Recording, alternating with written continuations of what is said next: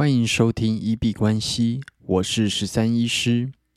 你相信白手起家是有可能的吗？你相信一般人也能致富吗？欢迎回到九十天赚一千万系列企划实进记录，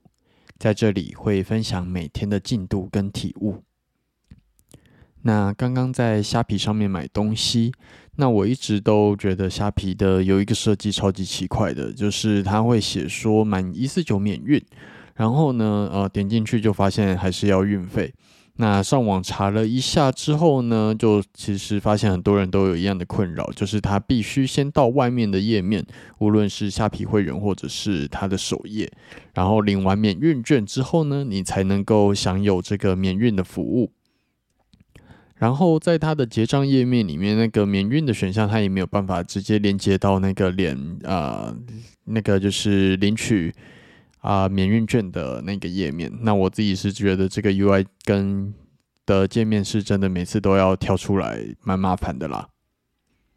那也希望之后有机会改善，不然每次点进去免运费的部分，然后结果结账结一结忘记去领免运券，就把运费给付下去了。那今天创业的部分呢，最主要就是在设计咨询的文字稿。那在咨询的流程里面呢，啊，其实我们都不是完全照着一个啊，就是固定的流程。我们会因为每一个客人去啊，因人制宜这样子。但是制定一个大纲跟 SOP 对于我来说还是蛮必要的。无论是在关录音的流程，了解自己目前进行到哪一个步骤。然后啊，包含成交的流程啊，从一开始破冰，然后再到后续的啊说服成交的部分，其实我觉得都会需要一个大纲。那也是让你万一啊注意力被拉走了之后，你要回来知道自己回到哪一个步骤会比较有一个底气在。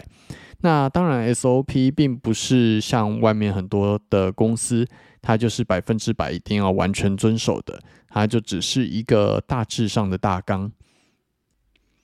那讲到这个，我觉得老板告诉员工说他的 SOP 是铁则，还是它是一个可以变动的，这个部分是蛮重要的。不然每一个员工他其实会有点无所适从，不知道啊这个 SOP 我到底是要完完全全的遵守它，还是我可以因为不一样的状况而去修改它。那这样子产出来的服务品质就会变得非常的不固定，然后如果有一些责任上就责的问题的话，也没有办法去归属责任。那今天基本上就是尽量的去把成交的文字稿去把它设计出来，然后就是去了解说在成交一个客户的时候呢，大致的步骤大概是怎么样子。那也让之后在培训顾问的时候。会比较有一个可以遵从的原则。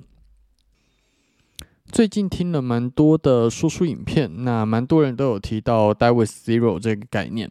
那我们前几集已经有提到这个这本书，那我之后也会找时间来看。“die with zero” 它最主要就是在鼓励大家在生活中不是只有存钱投资，那你最好的做法其实是在你人生结束的时候，刚好钱也把它用完。那当然，这件事情上是有非常大的困难。那我觉得可能是因为最近可能很多意外，无论是大火或者是 COVID 的疫情，让大家意识到说，我们不一定要去无止境的追求财富，或者是追求提早退休，有可能根本活不到那个时候，忽然就死掉了。那最近读的这几本书，它都会比较偏向于建议你活在当下。那除了这本《Die with Zero》，鼓励你及时行乐，把你的钱转换成你的记忆，啊，享受提早享受这个记忆红利之外呢，最近看了另外一本书，它叫做《三千元的用法》。那它有书，然后也有日剧的版本，之后可能会直接找日剧来看吧。那它也是在鼓励大家在生活中不是只要投资存钱。而是要去把钱适当的花费在值得的事物上面。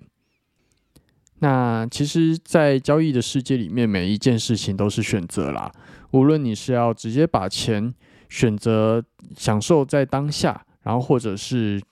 决定把它投注在未来更有价值的东西，我觉得就是每一个人都有自己的选择，那每一个选择也都会有各自的比较好跟比较不好的地方。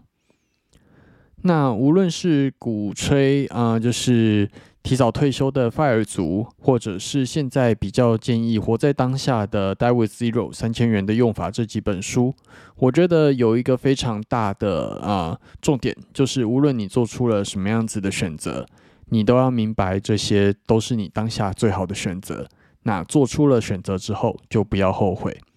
不要后悔，我觉得是最重要的事情。好，那我们今天就先聊到这里。这几本书看完了之后，我可能再来跟大家去做一些心得上的分享。那如果你已经看过了这几本书，或者看过这部日剧，那也欢迎跟我们稍微聊聊你的心得想法，无论是在 Instagram。Podcast 或者 Twitter 的留言区留言，那我如果有看到，都会再帮你分享出来。那我们今天就先聊到这里。